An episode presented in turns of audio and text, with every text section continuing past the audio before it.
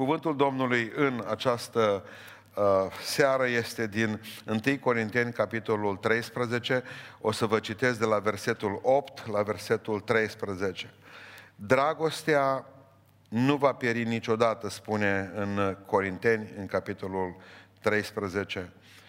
Prorociile se vor sfârși, limbile vor înceta, cunoștința va avea sfârșit, căci cunoaștem în parte și profețim în parte, dar când va veni ce este de săvârșit, acest în parte se va sfârși.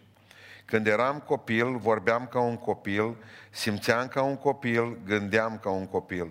Când m-am făcut o mare, am lepădat ce era copilăresc. Acum vedem ca într-o oglindă, în chip întunecos. Dar atunci vom vedea față în față. Acum cunosc în parte, dar atunci voi cunoaște pe deplin, așa cum am fost și eu cunoscut pe deplin. Acum dar rămân aceste trei. Credința, nădejdea și dragostea. Dar cea mai mare dintre ele este dragostea. Amin. Uh, să... Ovidiu, te rog să te duci să oprești și clima. M-a întrebat cineva dacă în seara asta predic tot de ciumă. Am spus că nu. Au ajuns dimineață asta. Și vreau să vă vorbesc titlul predicii, nu știu dacă colegii mei l-au scris deja, ce am avut și ce am pierdut. Uh, și ce ar mai fi de pierdut acum. Unul dintre lucrurile pe care trebuie să le înțelegem foarte bine este că biserica nu e mai săracă. Pe vremuri a fost săracă, spunea la un moment dat Ioan Gură de Aur când s-a dus la episcopul lui, episcopul lui a spus la un moment dat, uite, uh, Ioane, părinte Ioane, că ne-am îmbogățit. Uh, nu mai putem să zicem că nu avem argint și aur, cum au zis Petru și Ioan la poarta frumoasă. Da, zice Ioan, dar nu mai putem zice nici în numele lui Iisus Hristos, ridică-te și umblă. Pentru că spunea el pe vremuri, aveam pahare din care beam din cină de lemn și inim de aur. Acum avem potire de aur și inim de lemn.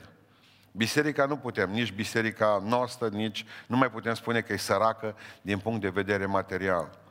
Uh, biserica Ortodoxă, dau un singur exemplu acum, da? Biserica Ortodoxă are aproximativ uh, o bază materială de aproximativ 3 miliarde de euro. Dacă i s-ar retroceda restul de pădure, care mai are 220 de mii de hectare, împreună cu o parte din tezaurul de la Moscova, de la ruși, care e a ei, averea ar depăși 10 miliarde de dolari, averea Bisericii Ortodoxe, ținând cont uh, că Petromul, da, OMV-ul nostru, Petromul are un, uh, uh o sumă de 8 miliarde, de un capital de 8 miliarde de euro. Deci nu mai putem spune că argint și aur nu avem, că nu avem uh, resurse umane.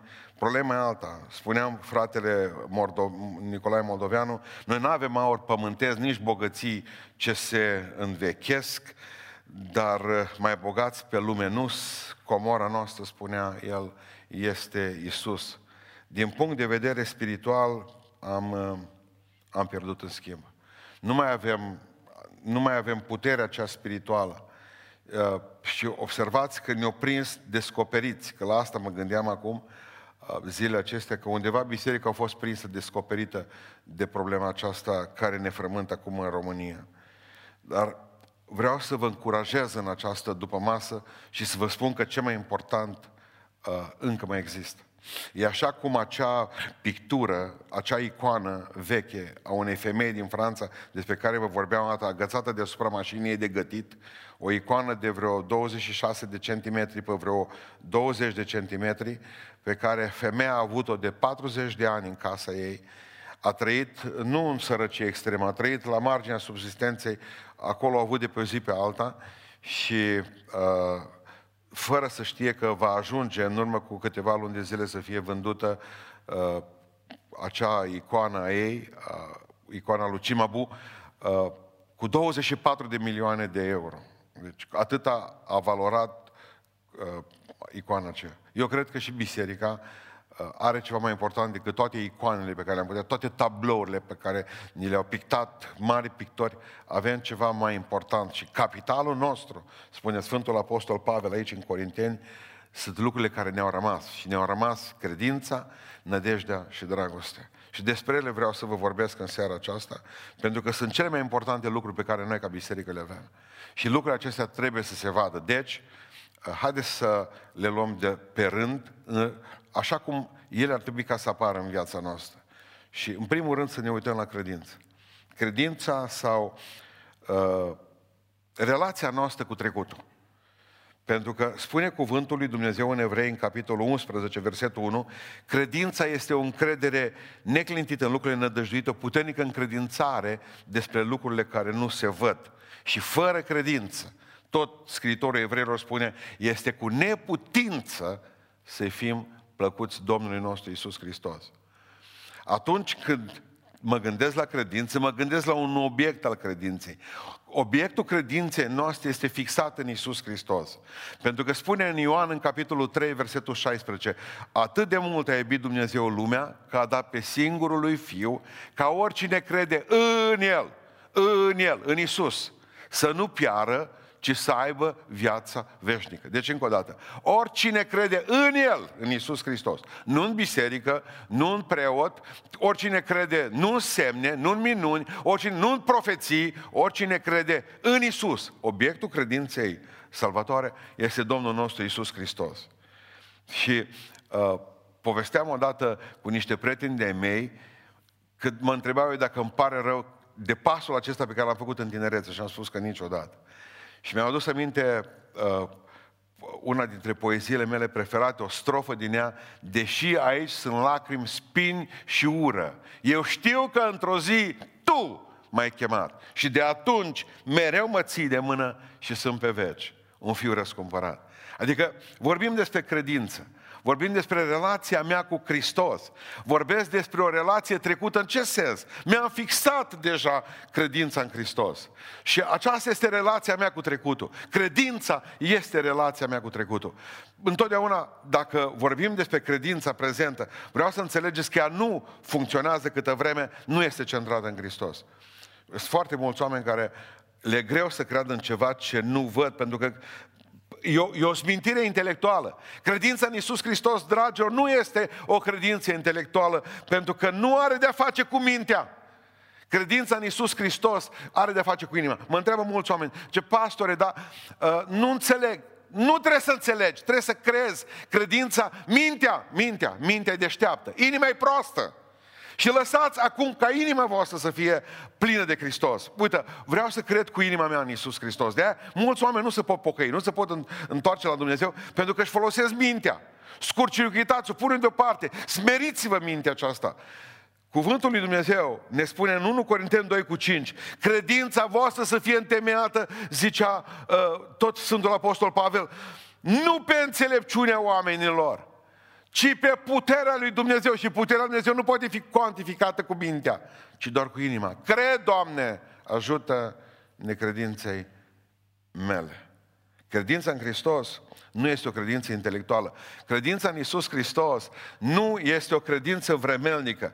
Doar atunci când circunstanțele oare ne favorabile, doar atunci să credem în Isus Hristos. Uite, credem până când, exact cum te duce la, știi, căsătorie acum, mireasă cu mirele, până când vreți să rămâneți împreună.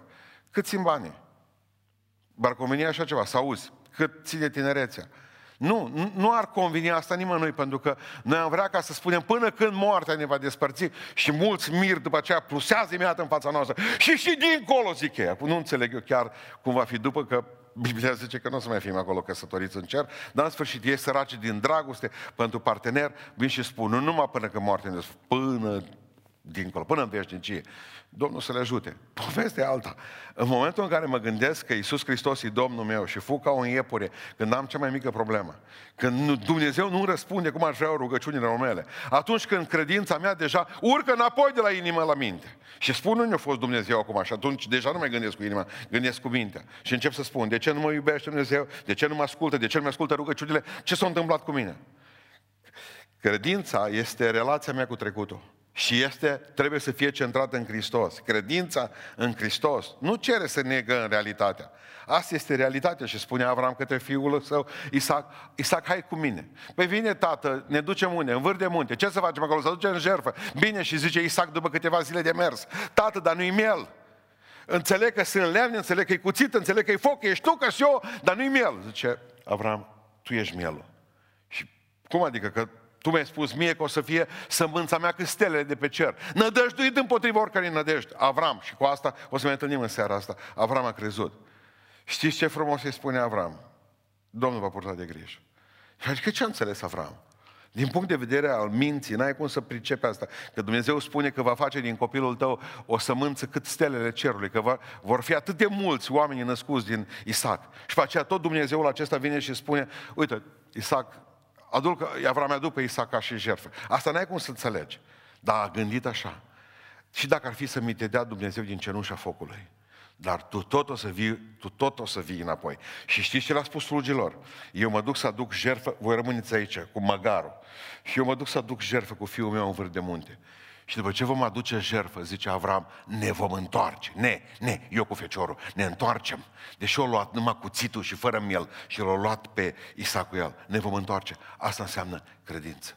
Asta înseamnă credință centrată în Dumnezeu. Indiferent ce se întâmplă cu mine. Eu știu că am un Dumnezeu care îmi poartă de grijă, un Dumnezeu care este interesat de viața mea, un Dumnezeu care îmi poartă, uh, poartă zilnic poverele, un Dumnezeu în care mă pot încrede și nu m-a făcut niciodată de rușine și niciodată nu mi-a uh, distrus încrederea aceasta. Niciodată. Dacă ceva s-a întâmplat între mine și Dumnezeu, nu a fost vina Lui, ci vina mea.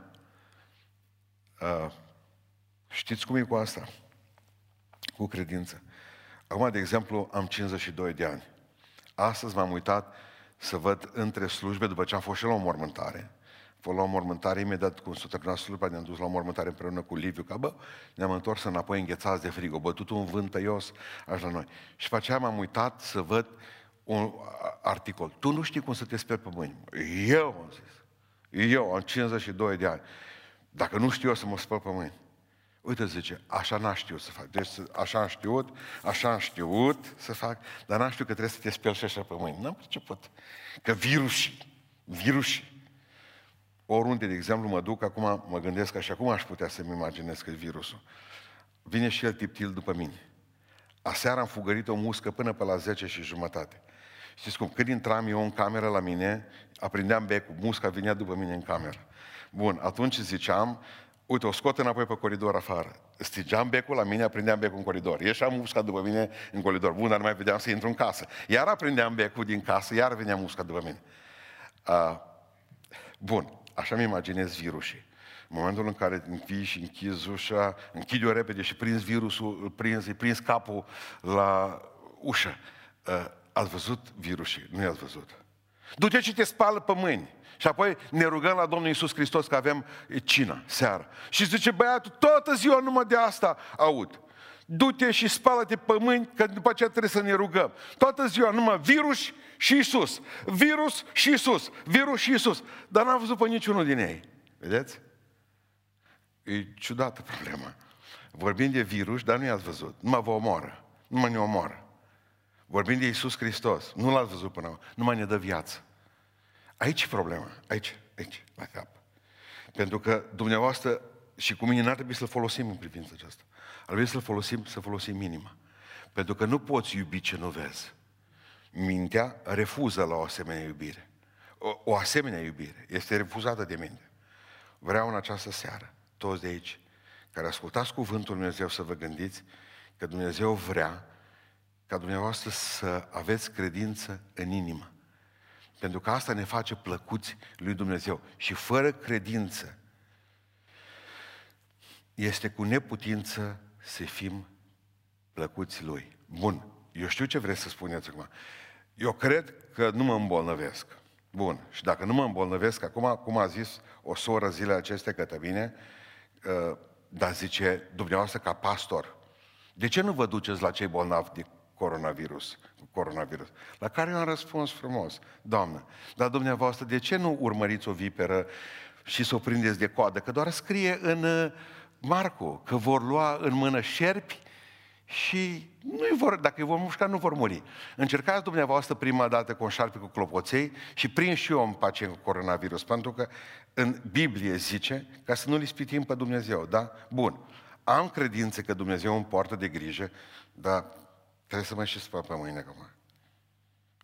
Adică faptul că iubim pe Iisus Hristos, asta nu împiedică exact cum au fost niște... Mi-aduc aminte că am avut și noi așa ceva, călugării Biserică Ortodoxă au avut călugări care au hotărât să se poarte aspru cu trupul lor și nu mai au avut penticostale, că eu am prins în viață pe cineva care nu s-au spălat de când s-au botezat, călugării nu s-au spălat decât s-au, de când s-au dus în călugărie. Gândiți-vă de 40 de ani să nu te speli odată, numai dacă accidental, ploaia, ploaia care va veni, o trecut așa peste ei. Când venea fratele, era să-i spun numele acum, nu, când venea la noi noce biserica, asta era dincolo. De obicei îl împingeam pe la cor să stea, ca să pedepsesc uh, sopranul. Dar ideea era clar, că mă port aspru cu trupul meu și îl țin în stăpânire. Dați-i să pun acum, nici prea aspru, nu-i bine. Adică din când în când trebuie să ne spălăm și noi și când venim la casa Dumnezeu, ne spălăm pe dinți, nu pățim acum că scrie în Biblie, în, în cântarea cântărilor, mirosul gurii tale, ca a merelor, a merelor, să miroși acum ca și la morgă, în momentul în care vorbești ceva, să-i ucizi cu suflarea gurii tale pe cineva. Adică vorbim că trebuie să ne spălăm. Vorbim, da, nu mă duc acolo unde uh, sunt bolnavi, încerc să mă protejez până la urmă. Da, nu, mă, nu fac din asta un obiectiv al vieții mele. Cum să mă duc mai mult pe bicicletă și să mănânc grâu și germeni ca să trăiesc tot mai mult și să bag viața asta în cealaltă și să vă dau la toți cu tifla că am trăit 105 ani și voi ați muri la 80. Nu-i scopul vieții mele asta. Nici într-un caz. Dar în, în același timp cred în Isus Hristos și fac ce trebuie. Dacă mi se poruncește să fac lucrul acesta și dacă trebuie să port mască și dacă trebuie să, uh, nu știu ce să mai fac, asta o să fac dacă asta trebuie. Trebuie să mă gândesc. Mă, mă, uh, mi-am adus aminte de ceva că la un moment dat uh, o femeie sau o fică era bolnavă în spital și spunea tatăl ei, medicului, uite, nu vrea să bea, doctorul i-a dat, o zis, trebuie să bezi lapte. Nu știu ce boală avea, acum trebuia să bea lapte. Dar asta nu băuse lapte în viața ei. Și eu zis, eu nu beau laptele astea. La care le-au zis, tu te duci la biserică? Și au zis, da, baptist. Bun, o zis medicul, deci tu ești baptist. Da. Atunci înseamnă că știi Biblia. Ah, îți mai aduce aminte, zice doctorul că treia stând cu paharul de lapte în mână.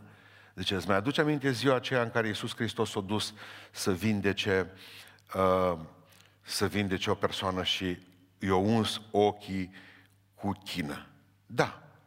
Și o văzut omul acela? Da, o văzut. Bun. Și atunci zice doctorul, cine a produs vindecarea? Noroiul, china aceea sau Hristos?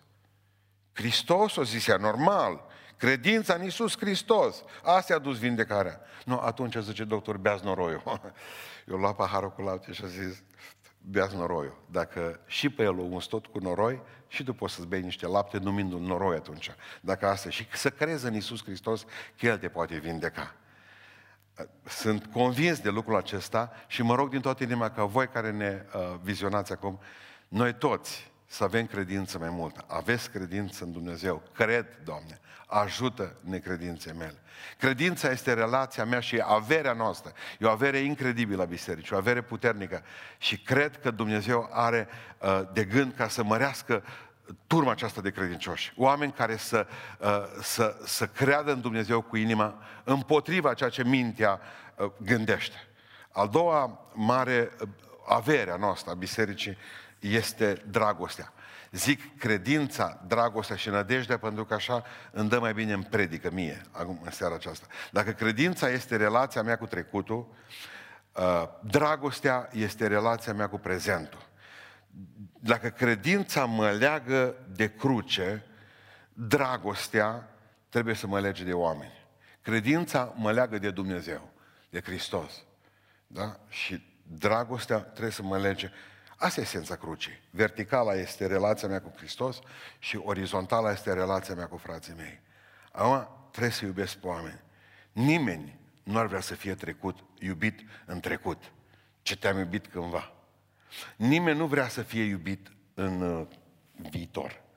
Toată lumea ar vrea să fie iubit în prezent. Înseamnă că dragostea nu se poate conjuga la trecut. Nu se poate conjuga nici la viitor. Dragostea se conjugă doar la prezent. Te iubesc acum. Și dacă asta reușesc să o spun în fiecare zi lui Dumnezeu, atunci e bine. Dar Dumnezeu vine și zice, nu mi-o spune mie, spune-le lor. Lor, celorlalți. Doamne, dar eu vreau să spun ție că te iubesc pe tine. Zice, apropo, Petre, mă iubești? Acum să nu. Știi asta. Foarte bine, zice Domnul, dacă mă iubești, lasă-mă și nu mă iubi atâta și iubește pe ei. Pentru că trebuie să iubești pe amărâții ăștia alți. Pentru că eu sunt în ei. Niciodată mă întreabă oamenii cât bani să dă la biserică. La biserica noastră nu se dau bani. Cum nu se dau bani? Bine, noi nu dăm la biserică. Noi îi dăm la Domnul nostru Iisus Hristos. Eu, de exemplu, nu-i dau la un sărac. Eu îi dau la, dacă mă întâlnesc cu cineva pe stradă și vreau să ajut pe cineva, eu nu-l dau la ăla, nu-i dacă nu merită, că poate bea, că nu știu ce face cu ei. Sau poate că sunt o trupă și cineva exploatează după aceea. Dar nu l-am, n-am dat la cercetorul ăla. Eu la Isus îi dau. Că zice Domnul nostru, când ați fost, când, când am fost în spital și ați venit pe la mine, la mine ați venit, nu la alții. Dar n-am venit la tine, că nu te-am văzut eu așa, nu ce Iisus Hristos. Mie mi-ați făcut aceste lucruri. Când le-ați făcut lor, mă iubești? Da, Doamne. Pentru că spune Sfântul Apostol Ioan atât de frumos, cine nu iubește pe frații lui, n-a cunoscut, n-a cunoscut niciodată pe Dumnezeu. Săptămâna aceasta mi-a spus un frate că el mulțumește la Dumnezeu că n-are decât un dușman. Mă, dar am zis, stai puțin, zic, ăla te dușmanește pe tine, el n-are, nu zice, eu n-am decât un dușman, nu el. El poate că are mai mulți. Am zis, dușmanul ăsta o să te arunce în iad. Du-te și te împacă cu el. Gândiți-vă numai la lucrul acesta, pentru că cine zice, spunea același Ioan, apostolul iubirii, cine zice că iubește pe Domnul Isus Hristos și urește un frate, omul acela este un mincinos. Cum adică să urăsc pe cineva? Să ur... Cum să-ți permiți luxul trăind o viață mărâtă sub virus? Nu să știi niciodată când se sfârșește viața aceasta. Să poți să urăști pe cineva, dar e un lux prea mare. Exact așa, e o ruletă rusească, făcută nu știu de câte ori cu pistolul la tâmplă, trăgând în fiecare zi, sperând vreo ca niciodată glonțul să nu fie pățeavă. Și să scapi odată și încă o dată și încă o dată. Nu, nu, nu, prea periculos jocul acesta. Mult prea periculos. Dragostea lui Dumnezeu înseamnă a da. În Ioan 3 cu 16 spune, fiindcă atât de mult a iubit Dumnezeu lumea că a dat. Dragostea omului înseamnă de ce mai multe ori a primi. Vrei să primești afecțiune, vrei să primești dragoste, vrei să primești atenție. Aveți copii. N-ați văzut cum să dau de pământ, parcă au arcuri în funduleț. Așa s-ar, de exemplu, parcă hopa mitică sau mingile alea care le aveam noi pe ăsta, dacă de nu-l bage în seamă. Sunt stare să facă, ă, să plângă până când rămân fără voce.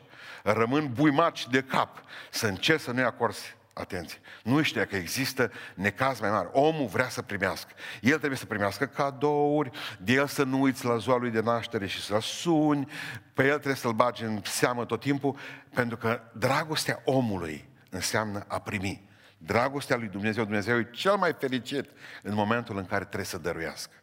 Și vre, vine vremea ca să vine vremea ca să dăruim, pentru că spune vremea că e vremea să fim mai fericiți puțin. Ferice de cei ce dau. E mai ferice să dai, spune Sfânta Scriptură. Aduceți-vă aminte că dragostea întotdeauna înseamnă sacrificiu. Dragostea întotdeauna înseamnă slujire. Când Iisus Hristos ne spune parabola, pilda, cu samariteanul acela milostiv, acea de-a 11-a poruncă, citând Pavel din el, din Hristos, din Galateni, zice, slujiți-vă unii altora în dragoste. Ceea ce facem noi în seara aceasta este un act de închinare pentru noi, pentru noi, dar e un act de slujire pentru dumneavoastră. Toți care ne vedeți aici și toți pe care nu-i vedeți, dar ei fac tot posibilul ca să ne vedeți pe noi și lumea întreagă să vadă lucrul acesta, facem un act de slujire actul nostru de dragoste pentru dumneavoastră, dacă în vremuri bune, când sala aceasta era plină și că nu aveam probleme cu internetul, când ne gândeam, nu contează cât sunteți acolo, că noi suntem orientați în primul rând spre oamenii aceștia. Ei bine, vremurile acelea au trecut. Acum doar sunt bănci pustii, bănci în care, așa cum spunea o soră, în după masa aceasta, zice, închid ochii, pastore, Și știu fiecare om din biserică unde stătea pe bancă. Mă uit la cor și văd în Duhul corul. Și zice, atât îmi pare de rău că n-am fost întotdeauna la casa Dumnezeu. Și am zis, mă, măcar pentru atâta lucru. Poate că o trimis Dumnezeu și lucrurile astea. Zice Iisus Hristos, 10 porunci avem, 10. Ce Domnul Iisus Hristos vă dau o poruncă nouă. A 11. Care e 11 poruncă? Să vă iubiți unii pe alții. Cum v-am iubit eu? Pentru că pentru mine, pentru, eu nu, nu, nu vă, să nu vă permiteți vreodată să nu iubiți. Pentru că dragostea nu, e, nu este altceva decât legătura noastră cu prezentul. Dacă am avut credință în Isus Hristos și avem, ne-am ancurat credința, da, în Isus Hristos, dar credința aceasta înseamnă legare de cruce. Dragostea înseamnă legare de ceilalți, pentru că va trebui să împlinim lucrul acesta, pentru că nu se poate așa. Și omul acela a căzut între tâlhari, spune Biblia, și l-au bătut tâlhari și l-au aruncat jos. Și trebuie să înțelegem din pilda aceasta pentru că opusul, opusul iubirii este indiferența. A trecut alături și preotul pe lângă omul acela căzut și levitul. Trăim în, în, în fiecare zi, în fiecare zi trăim dureros uh, uh, indiferența aceasta. Vorbeam o dată în biserică despre sindromul apatiei urbane. Faptul că stăm în blocurile astea groaznice, beton și sticlă și suntem atât de, uh, atât de departe unii de alții. Deci ce mă enervează cel mai tare la virusul ăsta? Deci ce mă enervează cel mai tare? Este faptul că rupe relațiile între oameni. Puținile punți de legătură care au mai fost. Și, și pastele rupe. Nu m-am gândit vreodată, generația mea nu s-a gândit vreodată cum vom ajunge să nu putem să dăm mâna. Ca să ajungi să te saluți cu pumnul. La noi când deschideam pumnul nu era, când închideam pumnul nu era semn de salut. De obicei rămânea fără măseala. Da? Acum, dintr-o dată, hai să ne salutăm. Hai să ne salutăm cu piciorul. Spuneam de dimineață să ajung să dai mâna cu piciorul. Asta e nebunie. Dragostea Dragostea trebuie să învingă indiferența. Nu-mi pasă de celălalt. Nu-mi pasă. Oamenii au nevoie de o scânteie de optimism, de o scânteie de... Am văzut am într-o zi, italienii toți sunt în casă. Cei care au fost în Italia știți cum sunt uh, străzile ei. Înguste, au după aceea blocurile acelea cu etaj, parter și etaj, uh, fiecare acolo băgați în ele de, ajungeau că aveau hainele de la un balcon la altul și ștrăgeau așa, ștrăgeau hainele. Acum partea de sus e a mea, partea de jos e a ta. E gureș, italienii e gureș din filme, știți? Am văzut acum într-o seară pe cineva cântând la saxofon într-un, uh, uh, într-un balcon. Pur și simplu au scos toată strada la balcon. Erau toți în casă ascunși, așteptau să moară.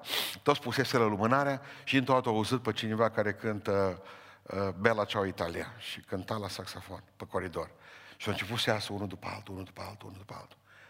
Pur și simplu muzica aia le da putere. Muzica aceea a făcut, din toată au apărut steaguri, stegulețe, au apărut aplauze și în toată strada au uitat că trebuie să moară. Doar dacă muzica a făcut lucrul ăsta, cu cât mai mult poate să facă cel ce a inspirat muzica, Dumnezeu. Percepeți? Cu muzica putem potoli. Când ai copilul ăla acasă și e supărat în, și cu colici și cu nu poate dormi și toate celelalte lucruri și începi să-i cânți, îi cânți așa de duios că dor și tu prima dată și te trezește el pe tine. Muzica liniștește. Dragostea, mergem la dragoste, dragostea nu se bazează pe meritele unui om. Dragostea se bazează pe nevoia omului respectiv. Eu nu știu dacă ăla merita să fie ajutat. Hai să vedem. Merită, nu merită, merită. Preotul ar fi zis așa, merită, nu merită. L-au întors să vadă cei. E tu un zero. Să vadă, asta e pentecostal, sectar, nu mă interesează. Putea să zică, nu-i de-a nostru, nu-i de-a nostru. Nu seamănă. Dar mai vorbesc dacă zicea, e țigan, ferească Dumnezeu. Nu, e evreu, e sam- dacă era samaritean. Na, poate că n-avea merite, poate că nu spune că a fost bea bun. Poate că a fost om rău, poate că era, își bătea nevasta, poate că, eu știu, era om rău. Poate că la rândul lui era un hoț. Poate că fura de la stat, dar aici dragostea lor, a oamenilor, nu se bazează, nu trebuie să, a noastră, nu trebuie să se bazeze pe meritele celorlalți. Mă, dacă ești bun, te ajut, te iubesc, ci pe nevoia celuilalt. Și știți care e nevoia omului? De a fi iubit. Și atunci îl iubesc și nu-l mai întreb dacă merită dragostea mea. Dar când ai soț acasă, soție, dar și părinți și copii, dar nu te mai gândești la merite, ci la nevoie. Pentru că toți avem nevoie să fim iubiți, dar în primul rând trebuie să dăruim dragostea aceasta. Eu nu știu dacă o să o primiți înapoi vreodată. Bine ar fi să o puteți primi, dar asta e greu. Adică trebuie să dai... Știți, mă întreba cineva, uleiul și vinul costa ceva? Nu. Uleiul și vinul nu costa nimic. Uh, știți ce o costa timpul? Fiecare dintre noi ne facem program. Uite, la ora asta voi fi acasă. Nu, soția, dacă ajută Dumnezeu la șapte, sunt acasă. Și da timpul peste cap. Cel mai de preț capital pe care îl avem fiecare dintre noi e timpul. Și vreau să înțelegeți în seara aceasta că cel mai mare dar pe care poți să-l faci cuiva nu-s banii, nu-s florile, ci timpul tău. Pentru că în momentul în care și noi avem facturi de plătit, și noi avem fricile noastre, zice, Adrian zicea dimineață că și el a avut momente de deznădejde, ca medic zilele acestea. Și o, o căzut așa în, în el, Adi, să cadă în depresii de asta, nu cum să numesc. M-am înspăimântat eu ascultând povestea lui astăzi. Adică avem fricile noastre. Contează foarte mult ca să reușim să ne punem fardul pe noi, ne punem năsucul la roșu, ne punem pantofii aia numărul 84 în picioare, pantalonii e bufanți, legăm aici frumos cu uh, cureaua, ba nu cu cureaua, că avem tot felul de elastice pe care le punem și venim și râdem. Și așa că este bine. Da? Dar, fraților, oamenii au nevoie de noi. Oamenii nu știu că noi plângem în interior. Ei au nevoie de timpul tău, de atenția ta, au nevoie de dragostea ta, au nevoie să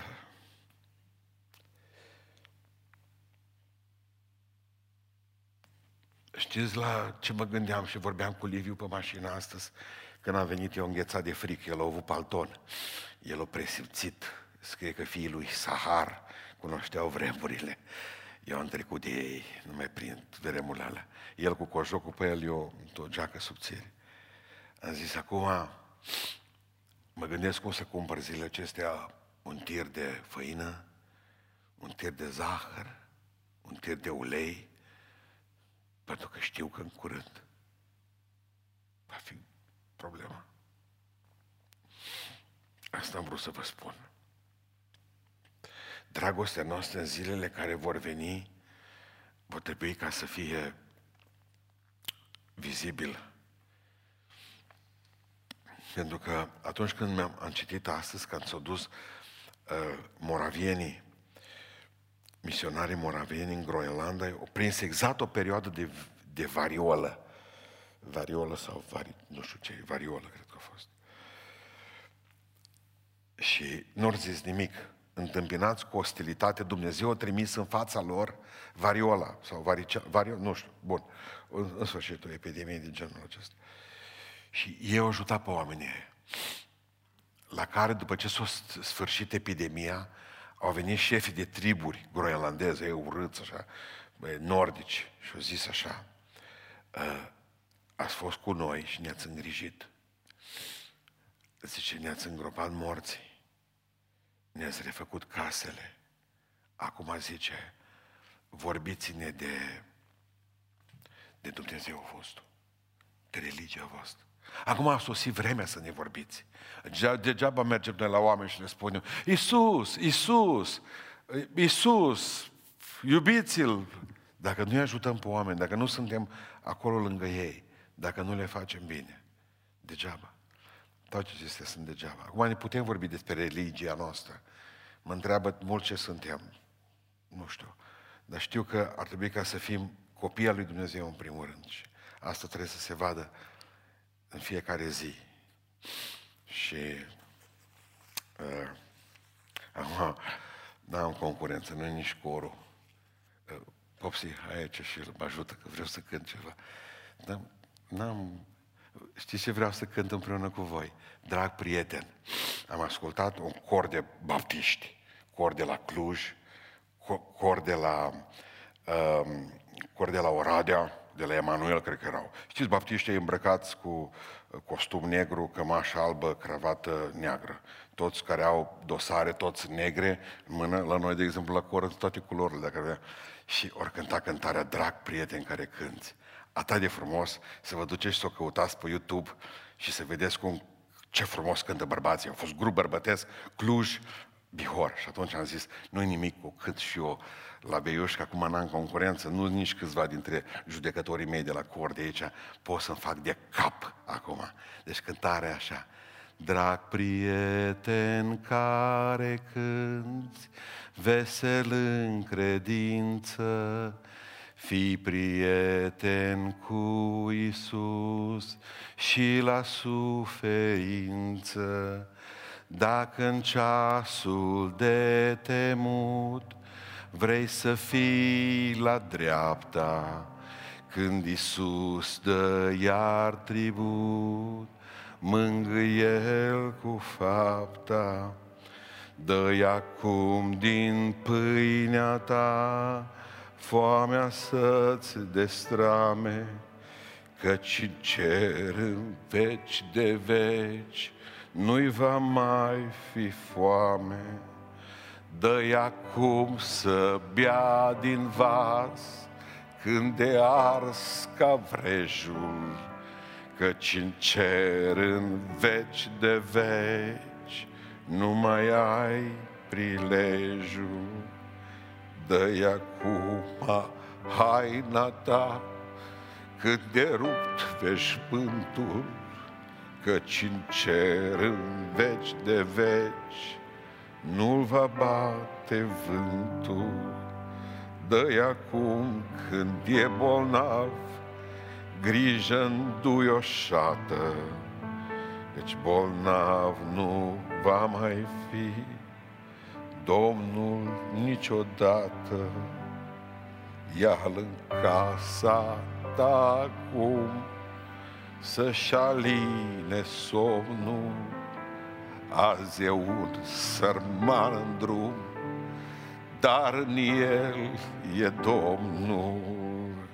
Azi Iisus e în mii de frați, azi vrea El fapta, mâine toți vom fi chemați, tu vei fi la dreapta și un glas dinspre genunchi va striga spre stele, îl cunosc și din ani buni și din zile grele.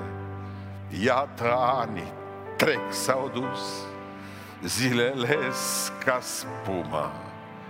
Fii prieten cu Isus, nu uita acum. Mulțumesc, maestre, Domnul să te binecuvinteze. Dar veni o zi în care nu ne va întreba dacă am iubit, uh, eu știu, biserica, teologia. M-a întrebat că am iubit pe ceilalți dincolo. Vreau să vă spun, vreau să vă spun numai atât că deja am început să plinesc cam 50 de e pe zi care spun deja că au probleme financiare, financiare, pentru că nu mai au deja, s-au panicat oamenii și oamenii vin și ne sună și ne spun, uite, ajutați-ne, suntem, puteți verifica. Nici nu-i treaba mea, că nu am timp atât să verific. Dar deja să știți că va fi o problemă asta. Eu cred că Dumnezeu ne oferă oportunități foarte mari acum, foarte mari, pentru a putea să, să le aducem oamenilor zâmbetul pe față, să putem să-i ajutăm în aceste clipe. Și cu ceea ce facem acum, în seara aceasta, și diminețile, și când vom fi sănătoși, și când ne mai permite statul român să mai transmitem slujba aceasta. Și vreau să închei în seara aceasta spunându-vă că dacă ne-a mai rămas credința, ne-a rămas totul, Câte vreme n-ai pierdut credința, spunea fratele militarul, n-ai pierdut nimic. Cât, și câtă vreme ne rămâne dragostea, care e relația noastră cu prezentul, mai este ceva. nădejdea. Și nădejdea este relația mea cu viitorul. Pentru că îl aștept pe El. Hristos în noi. Nădejdea slavei. Hristos în noi. Spunea Liviu dimineața că bondarul de aia zboară. Normal, el nu ar trebui să zboare, că e gras, dacă văzut bondarii, și normal îs contra de legii dinamice, aerodinamice. Dar el, pentru că nu cunoaște legea, aia zboară. Și vreau să vă spun că dacă l-aveți pe voi pe Hristos, în Hristos, într-o zi veți pleca de aici. Când l-am pus pe fratele de astăzi, n-au putut să-i facă groapa cu mâinile așa pământ, așa pietre era o groapă. Și l-au, i-a făcut groapa cu bul de excavatorul. Când l-au pus în groapă, vă dați seama cum o mers pietrele alea pe sicriu. Stâncă, stâncă au fost. Uh, nădejdea noastră nu se oprește la stâncile astea. Nădejdea noastră continuă pentru că spunea Sfânta Scriptură, suspinăm și așteptăm înfierea, adică răscumpărarea trupului ăsta nostru. Trupul ăsta chinuit de boală, de bătrânețe, doritor de viață fără moarte și totuși rămâne valabil nădejdea. Binecuvântat să fie omul a cărui nădejde este pensia. Binecuvântat să fie omul la care nădejde sunt copiii de acasă. I-am făcut și o să mă ajute la bătrânețe. Binecuvântat să fie nu, binecuvântat să fie omul cărui nădejde este Domnul. Asta contează. În asta să vă puneți nădejdea. Că într-o zi ne va lua de pe pământul acesta și ne va duce acolo în împărăția lui. Spunea Iov în 14 cu 14, dacă omul odată mort ar mai putea să învieze, aș mai trage nădejde în timpul suferințelor mele. Gândiți-vă numai că omul ăsta al lui Dumnezeu, omul ăsta din țara Uț, habar n-avea că există o înviere a morților. El trăia în așa fel încât credea că nu mai există înviere. Și zice, ce frumos ar fi, zice Iov, să știu că există înviere, că altfel aș trece peste suferințele astea. Tu știi! Și dacă tu știi, înseamnă că e ușor de aici încolo. De aceea nu, nu nădejdea, nu e bazată pe ce simt eu. Simt, îmi vine să mă prăbușesc. Nu!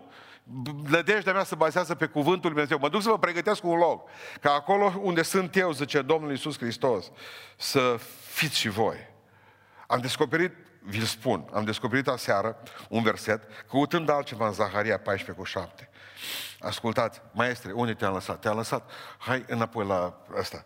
Hai să vezi ce cântăm, dar nu cântăm mai târziu. Fii atent, ce zice? Spre, spre seară.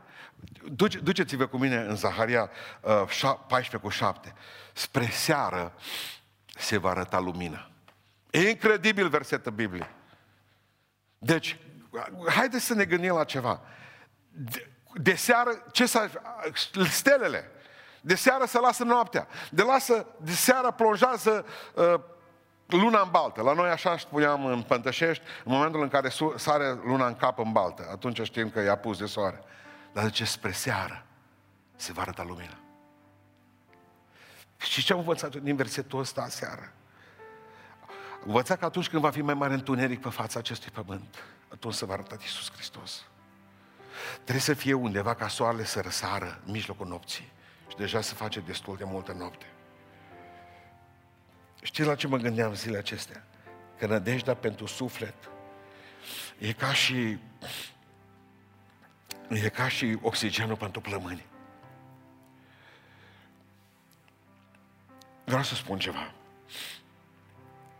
Mi-a scris zilele acestea un om care a spus că îl urăște pe Iisus Hristos. Și am spus că îi răspund în predică de astăzi. Ca și mai simplu vă că scriu foarte greu. Cu un deget scriu. A zis că unde e Dumnezeu nostru acum dacă înțelege el suferința acestor oameni care nu mai pot respira? Câțiva dintre frații mei din Londra ziceau, mă cred că am virus. Și auzeam pe ei ce idei au ca să vezi dacă n-ai sau ai. Și ce-au făcut? Uh, o zis că dacă poți să-ți menții respirația 50 de secunde, ați auzit povestea asta? Dacă poți să-ți menții respirația 50 de secunde, înseamnă că n-ai probleme. Deci știți ce râd acum? Cotuși și Liviu, de două ori lângă mine mașină. Și l-am pus să țină respirația. Dar o zis, eu n-am ținut atât în viața mea nici când eram sănătos. Mă, pe mine nu mă interesează, zic, să ții respirație, eram la, eram la stâncește, zis, până ajung eu în pântășești să ții respirație. Și zice Liviu, balena albastră. Asta e balena albastră. Zice, nu mă, trebuie să ții respirația să văd dacă... Uh, și vreau să-i răspund acelui om care spune că stă Dumnezeu și nu-i interesează, ba interesează. Că înainte de a, trece, de a trece oamenii aceștia prin virusul acesta, care am înțeles că îi face pe oamenii, atacă plămânii, că nu mai pot respira și că de fapt vor să respire și nu pot și mor aproape sufocați. Hristos pe Golgota, pentru tine, pentru tine, asta cu mâinile așa, așa. Și atunci i-au tras mâinile, Mel Gibson în film, dar au tras mâinile că așa au fost în realitate. Ca ele coastele să apese asupra plămânilor. Mureau asfixiați. Deci Iisus Hristos avea simptomele virusului. Știe. Știe ce înseamnă să rămâi fără, fără putere de a mai trage aer. Vreau să spun așa ceva, că nădejdea e pentru suflet, ceea ce oxigenul pentru, pentru plămâni. Duhul te omoare. Știți că vă va muri Duhul. Vă va muri Duhul și sufletul voi în momentul în care moare nădejdea. Moare nădejdea. Adică tu poți muri și să te îngrope 50 de ani mai târziu. Când ți-o muri nădejdea, fratele meu, te poți duce la serviciu, te poți duce la biserică, poți să te căsătorești, poți să faci prunci, poți să faci facultăți, dar tu ești mort. Pentru că ea nădejdea. Nădejdea este oxigenul sufletului. Dacă nu ai oxigen, mori. Dacă sufletul tău nu are nădejde, dacă Duhul tău nu are nădejde, dacă mintea ta nu are nădejde, de ce credeți că sunt atâția depresivi? Și-au pierdut busola, și-au pierdut nădejdea. Asta e pentru viitor. Cum va fi viitorul? Cernit, pastore, întuneric bezna. Gata, murim cu toții. Ultimul stinge lumina. Vorba lui Păunescu de la începutul slujbei. Ce-ar fi dacă ne-am îmbolnăvit toți? Și medicii, și oamenii. Și cine să ne mai trateze? Și cui să-i spui că te doare ce te doare? Dacă vom muri și noi și părinții noștri. Băgați bătrânii în casă. Dar dacă murim și noi care împingem în casă. Dacă mor și poștașii care le aduce pensia. Vedeți, aici trăim. Aici, de ce ați pline spitalele de nebuni de oameni? Și au pierdut nădejdea. Eu știu că ea dragostea va rămâne a ultima.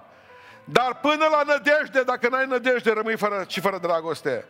Rămâi și fără credință, spieți credință dacă n-ai nădejde. De ce am pus-o ultima? Scuzați pentru lucrul acesta. Credința e relația mea cu trecutul. Dragostea relația mea cu prezentul. Iubesc oamenii. Trecutul pentru mine Cristian de Hristos, care și trecut și prezent și viitor. În El mi-am pus nădejdea. Astăzi, destinația nouă. Pentru că eu trăiesc, zice Domnul, și voi veți trăi. A nu vă fie frică de moarte. Gata, murim. Povestea un prieten al meu că îi duce de la morgă, îi ia direct, ce morgă? Îi duce direct și arde. Fără slujbă, fără preot, în Lombardia. Vine și îți trimite acasă un borcan de, de... Nici nu știi dacă e de la taică tot de la maică ta sau de la amestecații care sunt cuptor. Nici câini nu li se întâmplă așa ceva. Eu am avut nu știu câți câini care, cu care mi-am avut copilăria. Mi-a făcut cimitir separat pentru ei. Lângă linia ferată am găsit o, o zonă din asta mai mare și am făcut câte o cruce pentru fiecare câine de-al meu. L-am plâns, am bocit și mergeam în propriul meu cimitir, înconjurat de câini. Nici măcar soarta unui câine nu mai au. Dacă nu avem nădejde, pă, pușcă capul. Praf să face.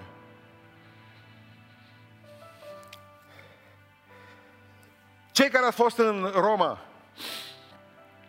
dacă ați avut prilejul, eu am avut deosebită ocazie și acum mulțumesc fraților că urmă cu 15 am orvârât în catacombe. Am vrut să le văd și observ acolo într-un loc în care puțin destinat publicului, dar pe mine m-au dus acolo pentru că omul acesta băgase curent electric în ele. Și știți ce semne au făcut creștinii? Semnele când erau persecutați de romani. Apar cu obstinație trei, trei semne importante. Nu apare crucea. Crucea pe vremea aceea era considerată prea dureros lucru, prea urât, prea scârbavnic. După aceea, după ce creștinii au avut libertate, după 313 a apărut crucea mai des în iconografia creștină, în simbolistica creștină. Știți ce apare? Porumbelul. Cel mai des porumbelul, Duhul lui Dumnezeu. Porumbei, porumbei, vedeam porumbei. Și ce apare mai des după aceea, după porumbel? Apare, uh, apare peștele. De la grecescu ictus. Inițialele Iisus Hristos. Fiul lui Dumnezeu. Ictus. Apare porumbelul, apare uh, peștele și știți ce mai apare des? Uh, ancora. Ancora e pentru cap. Ancora înseamnă nădejde. Mi-am pus nădejdea în Dumnezeu. Nădejdea mea e Dumnezeu. Mi-am pus nădejdea în El. E ancora vieții mele. De El mă țin în furtuni. De cuvântul acesta mă apropie mai tare. E o oportunitate foarte mare. E soarta noastră a României la trezire. Vreau să spun ceva, prietene. Îmi scriu oameni acum care au zis în ianuarie, în ianuarie, trebuia să se boteze aici, aici, aici trebuia să se boteze în ianuarie. Știți ce au zis? Uite, zice, așteptăm pe luna viitoare să vedem cum va fi. Știți ce spun oamenii care trebuiau să se boteze în ianuarie și au mai amânat, au zis că amânăm până la Paști, că e mai cald, ca și cum aci era mai rece în ianuarie, în șase de bobotează, decât de Paști. Au zis, pastore, ce nebunie am făcut de-am amânat. Ce prostie am putut să fac. Ce prostie am făcut. Dacă mor, dacă nu mai apuc să mă mai botez, nu lăsa să treacă clipele din viața ta și cele mai importante lucruri să nu le faci. Căutați mai întâi împărăția lui Dumnezeu și neprihănirea Lui. E șansa noastră de trezire. Ne-am tot rugat lui Dumnezeu să facă ceva cu noi, cu biserica. Dumnezeu ne-a răspuns în felul Lui. Trimite ciuma, trimite focul, trimite... Dumnezeu ne trezește. Am zis, Doamne, trezește-te! Și ne-a trezit. Acum suntem într-o strej. Și Isu îi treaz, și domnul Raed Arafat îi treaz. Tot streji. Poliția îi trează. Toată lumea, în sfârșit, s-a trezit. Ziua bună, România! S-au trezit frontierele, s-au trezit frații noștri din Spania, din Italia, din toată... Vin acasă. Toți ne-am trezit, suntem treși. Adică, îmi spunea cineva, pastore, mai crezi? Mai crezi, zice, în teoria că biserica va fi răpită înainte necazul cel mare. Și am spus, prietene, mai mult ca oricum, că eu știam unde vrea să mă ducă. Vezi că deja intrăm în necaz. Nu, nu, nu, nu, nu, nu, nu. Știți ce e asta? Plimbare de seară pe lângă uh, maraton. Nu, nu, nu. Mai mult ca oricând cred în răpirea bisericii înainte necazul cel mare.